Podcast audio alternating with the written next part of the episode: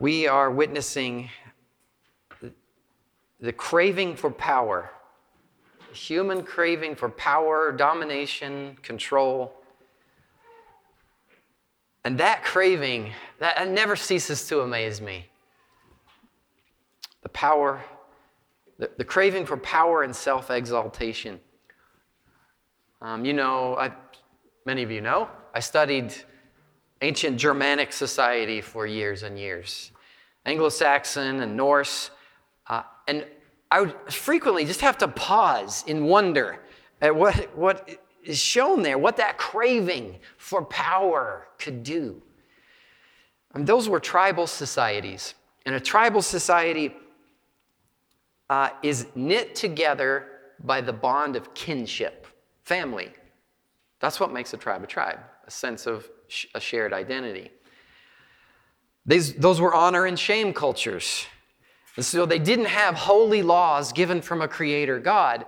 And that meant the thing that held them together was those bonds of kinship. Without them, the whole, the whole thing just comes apart. Preserving the honor of one's family. And so the most important rules and the bonds concerned honor for parents, honor for brothers and sisters. And yet, this is what blows my mind, shocks me. The annals of the Anglo Saxons and the Norse people are full of fratricide, the killing of brothers, the killing, uh, nephews killing uncles, uncles killing nephews. It's full of it. The most sacred bonds violated again and again. Because when kingship was on the line. When power and control was on the line, brother killed brother, uncle killed nephew.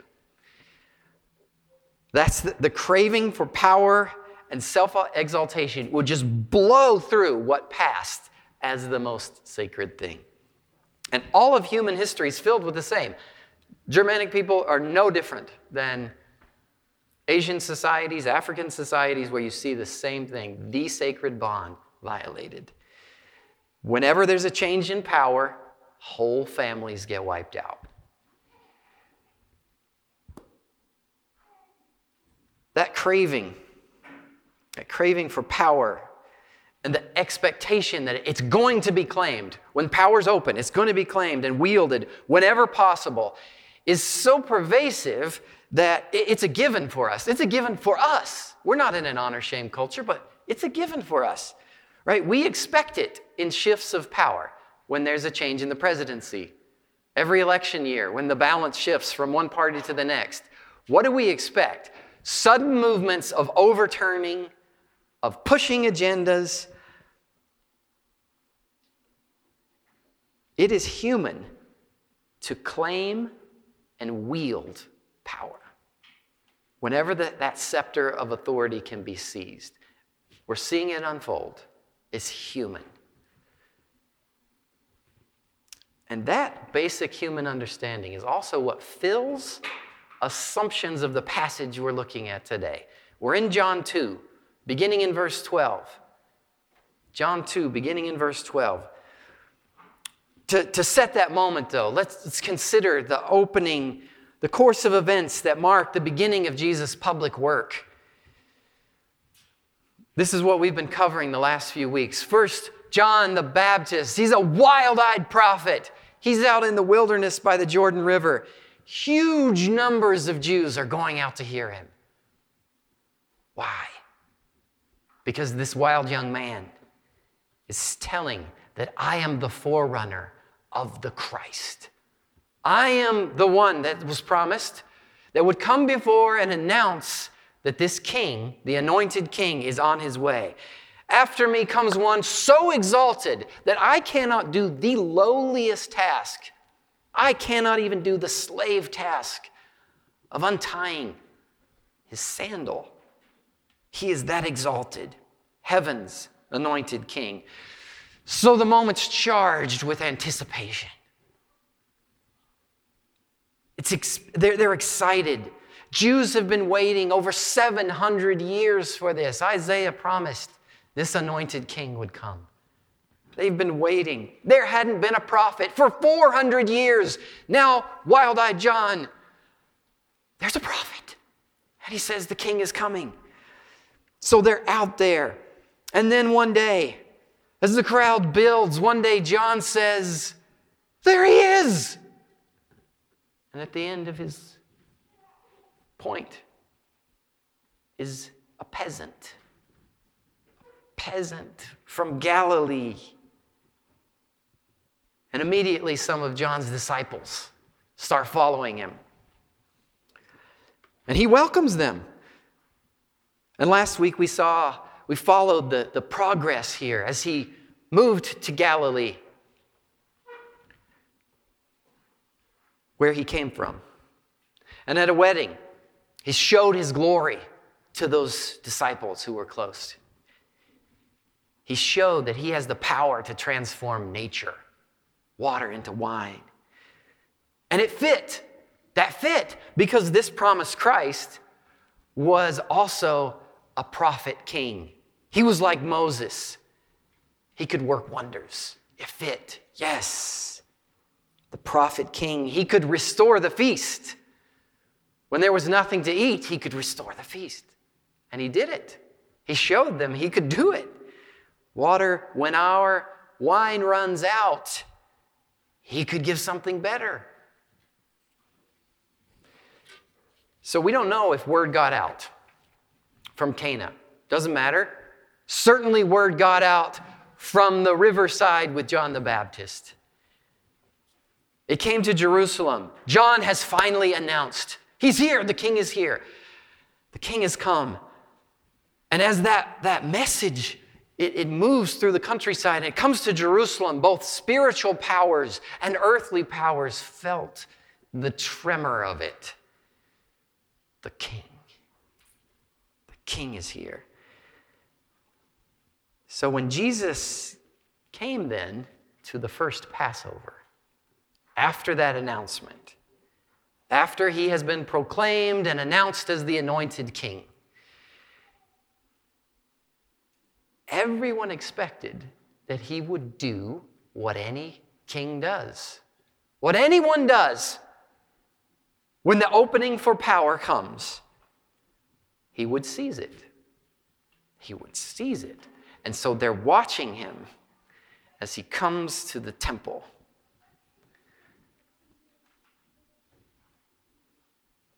So now, on his arrival in Jerusalem, Jesus went to the massive temple complex. This is what King Herod had spent his whole reign building. And there in the court of the Gentiles, that's the outer court of the temple, very large outer court, there was a circus, a fair. So we get from the New Testament and from ancient Jewish sources, we get some insights into this. We learn that around every major feast of the Jews, this circus popped up. Um, so, for parallel, you might think about what, what happens in advance of Christmas, Easter, the 4th of July. Stalls pop up everywhere. Most absurd. Halloween. Whole stores open. I can't get my mind around that. There are stores that open up selling costumes and makeup and bizarreness.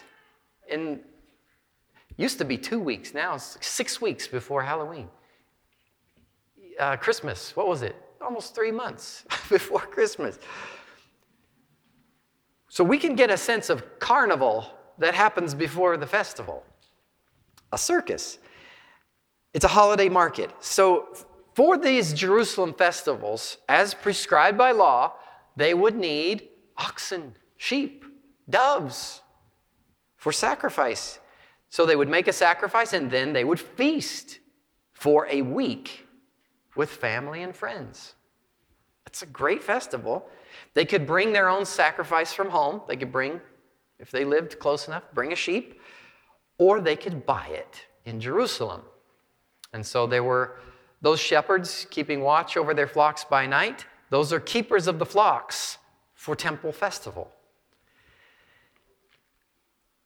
But if they came from far away, they would have to buy. And at these festivals, a diaspora had happened. The Jews had spread over all the, all the world, all the known world. And so they were coming from far away to this temple. And also at Passover, uh, the half shekel temple tax was due. If you were a Jewish family, you would have to pay per male, per adult male, half shekel tax. It had to be paid in Jewish money. Not going to accept Roman pagan coins for the temple, Jewish money. That's where the money changers come in. Every transaction that happened on the temple grounds had to use Jewish money. But most, uh, most, um, most of the economy functioned within, with Roman and Greek coins. So there was a limited supply of Jewish currency, and it centered at the temple. So, what's the problem? This, this celebration is good, it's prescribed by law. We've got, we've got mechanisms to make the festival happen. There are two issues. So, from the common people's perspective, from our perspective, they were facing a mafia racket. Uh, so it was like paying Disneyland and state fair prices on those temple grounds. Uh, at one point, a pair of doves cost 20 times at the temple what it would cost in a village just outside. 20 times. I think that, that even exceeds Disney bucks or, know, state, state fair tickets. So then, after buying the animals, they would have to have them certified as sacrifice worthy, and you had to pay a fee to get it certified. But because all of this happened on the temple grounds, that fee had to be paid in temple money, had to be paid in Jewish coinage, hence the money changers. With every uh, currency exchange, there was a fee exorbitant exchange fees. So it's bad enough when fees are connected with fun. Like, I'm irritated if I go to the fair. I, I hate that. I hate, sorry, kids, I hate the fair. Where are you? I, I hate it.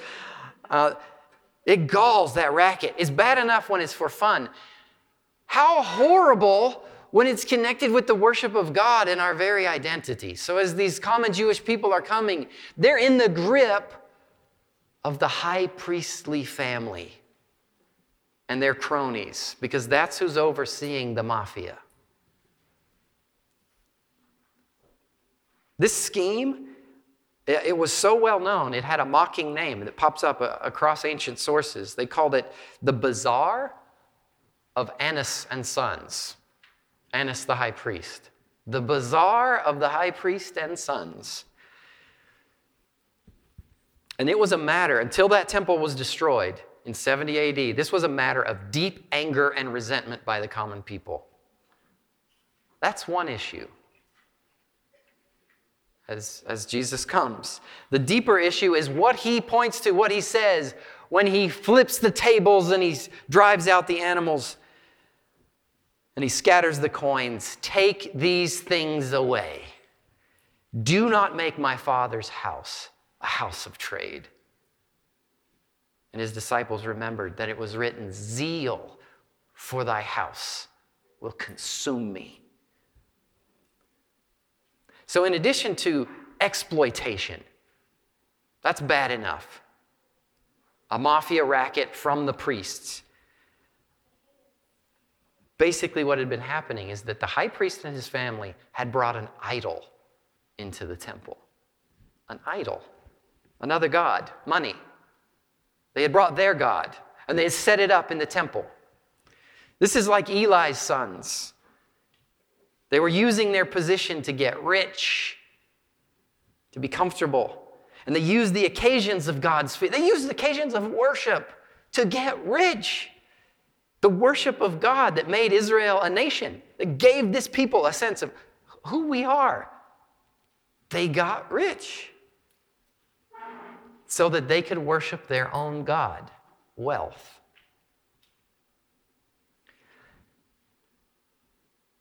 what they're showing here, this scorn, this contempt for the holy presence of God, they're showing unbelief. So troubling, isn't it? The high priests and the Sadducees that supported that structure displayed contempt, unbelief right in the temple where worship was supposed to happen. These are the models. They're supposed to model faithfulness. They're supposed to teach the people how to follow God. This is how they're teaching the people worship another God. And that, this, this, is a, this is blasphemy. That's what blasphemy means contempt for God. In his face, it, it matches the, the contempt for God shown by uh, ancient kings like Manasseh, who brought other idols, statues of Ashtaroth and Baal, right into the temple grounds. Idolatry in, in God's face. It's an idolatry that says, We don't believe that you see. We don't care. We don't believe that you care what we do, even in the most holy place called your house. So take note of this. These, these same Jewish leaders, they're the ones who are going to scorn Jesus' teaching over the next three years. They're going to ignore his signs and wonders. They're going to hand him over to the Romans. These are the same ones. They don't believe, they're not going to believe God made flesh because they didn't believe God in the beginning. It's not that they it's not that they changed their view, they, that they just didn't like what Jesus said. They did not believe God.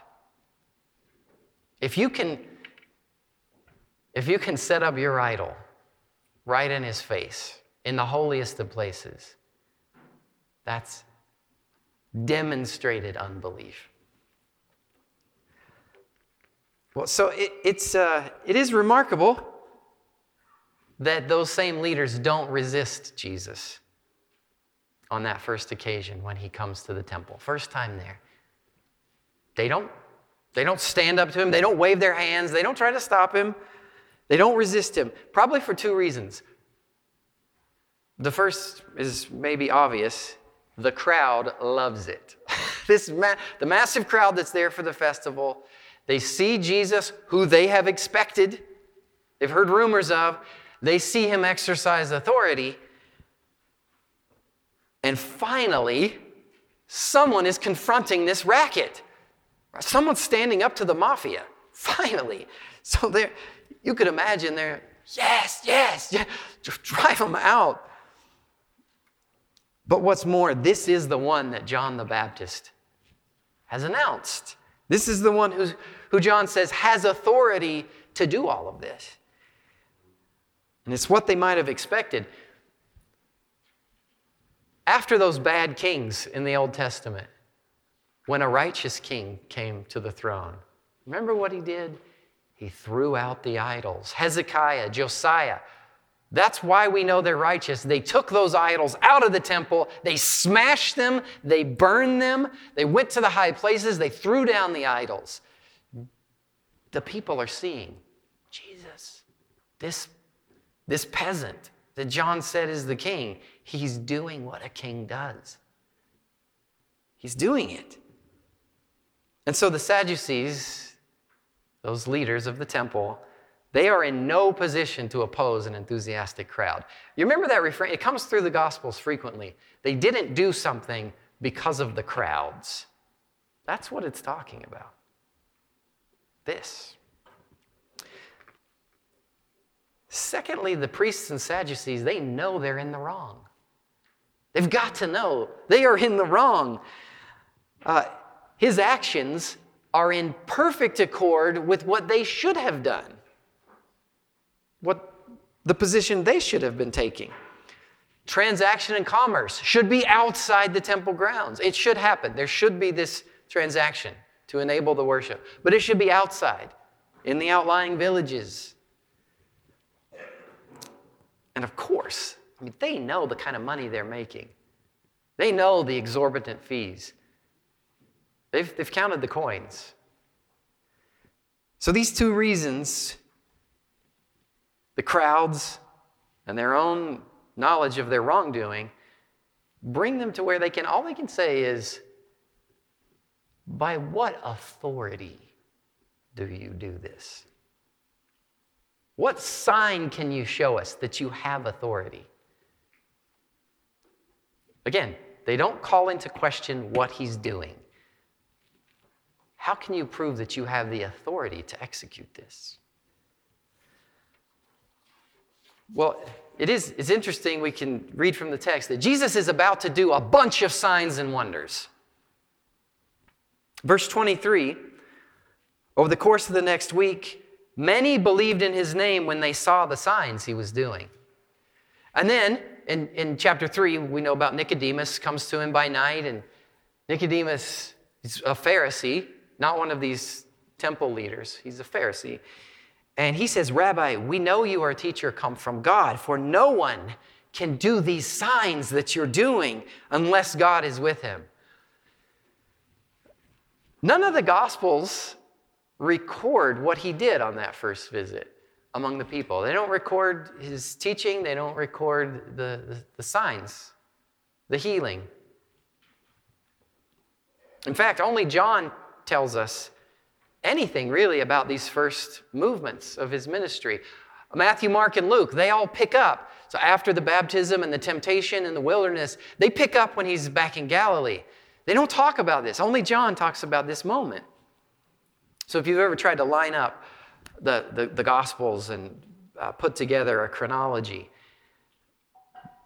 John is really valuable because he gives us these first movements of the ministry really the first six months.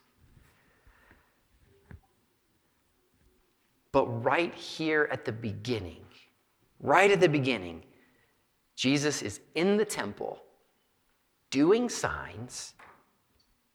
Yet, what he answers the temple priest, he doesn't point, those priests who, who don't believe, he doesn't, he doesn't answer them according to their belief. He doesn't point to the signs that he does, he doesn't point to his power to heal. Instead, he points to who he is and the reason that he'd come. And in fact, he points to their role, the role that they're going to have in this unfolding plan. He says, Destroy this temple, and in three days I'll raise it up. By what authority do you do these things? Do a sign. Jesus knew why he came. There was, You know, as he grew, we don't know. We don't know when the Lord gave him knowledge of what that mission was, but from the beginning of his public activity, he knew what he was doing. He knew why he came. And he declares what he'll do. He's going to give a, a sign that isn't really a sign, it's the thing itself. He will reopen the way to paradise, destroy this temple. He's going to reopen the way to paradise through death. And so he declares to them here is the dwelling place of God on earth. That, that's what the Jerusalem temple was supposed to be the dwelling place of God on earth. Like, like kids, like we talked about. Where, where Jesus is having this conversation is in the place where God was supposed to dwell on earth. And Jesus shifts it. God has come and he's taken on human flesh. The Word became flesh and dwelt among us, full of grace and truth. Jesus is saying, up to now, you met God in a place like this. But the temple's here. The temple's here now. And with, within three years, those people that he's talking to are going to destroy that temple. And in three days, he's going to raise it up. And in that raising up, he's going to open the way to paradise. So there he is, the prophet king, demonstrating authority, announcing his mission to open that way. And John tells us, verse 23 many believed that he was the Christ. They believed in his name. But it wasn't faith in him. It's an interesting moment. They believe, verse, verse 24, but Jesus, on his part, did not entrust himself to them because he knew all people and he needed no one to bear witness about man, for he himself knew what was in man. Who is this crowd? This crowd is ready for a revolution. They're ready for the seizure of power. Like we started with. This is one who might have the authority. They want it. They believe in his name Christ. They believe he has the authority to seize power. But they weren't ready to accept his every word as the word of God. They weren't ready for that. Revolution they can handle. Total submission to the voice of God made flesh, not ready for that. They didn't know him. They believed he was the Christ, but they didn't know him. So any other human politician would have seized this moment. Jesus is no human politician. He hadn't yet taught them about the kingdom of God that is a kingdom not of this world. He hadn't yet revealed heaven, heaven's glory and heaven's ways. He hadn't revealed the glory of the only Son as of the glory of the Father. But right here, we have to take note of this as we walk through John. Right here at the beginning of his work, Jesus left no doubt that he was claiming divine authority. He had authority to do this. And everything that he did and taught, he did with authority. And then when the time was right, he would fulfill his special mission that he'd come for. And he wants to make sure that his disciples hear, I know why I've come. Right from the beginning. This did not happen to me. Jesus Christ is never a passive victim. Jesus Christ gives himself, he goes to death. So, friends, what is the temple now? Let's just say it. What is the temple now? You are. I am. Say it. I am. What is the temple now? I am. This gathering of people here, this is the temple. Every believer is a dwelling place of the Holy Spirit, and the word tells us we are living stones. We are like living stones built together into a household of God where He joins with us and He fills our worship. And he makes it, he, he enables us to lift right worship to Him. And from this passage, let's take note about our Lord. He brings right order to his temple. That's what he's doing there. He brings right order. There's no place in the temple of God for the worship of other gods. There's no place for idols in the temple of God. And he will flip over the tables. He'll overturn the idols. He will drive them out of his temple. He has zeal for his house. He has zeal for you. The Almighty God has zeal for the house that is you. You that are made a holy place because He's there, He has zeal for. He loves his place. Out of love for us, he wants us to be a welcome place for his holy presence. He wants us to be a welcome place for his spirit because where the spirit is, is freedom. He wants you to be a place of freedom, free to worship him, free to enjoy him without encumbrance, without obstacle, without obsessions, without our affections to something that's dying. He wants to free us from those things. And so, out of zeal for you, love for you, He will cleanse. He wants us to be completely devoted to Him so there won't be competition for our affection. But we've all got a little bit of a Sadducee hanging on inside. I don't know if you imagine, I've got a little Sadducee talking to. It's just in our, it's in our nature. A little, something still battling our flesh. We've got a tendency to set up a stall in our heart, selling doves and ox.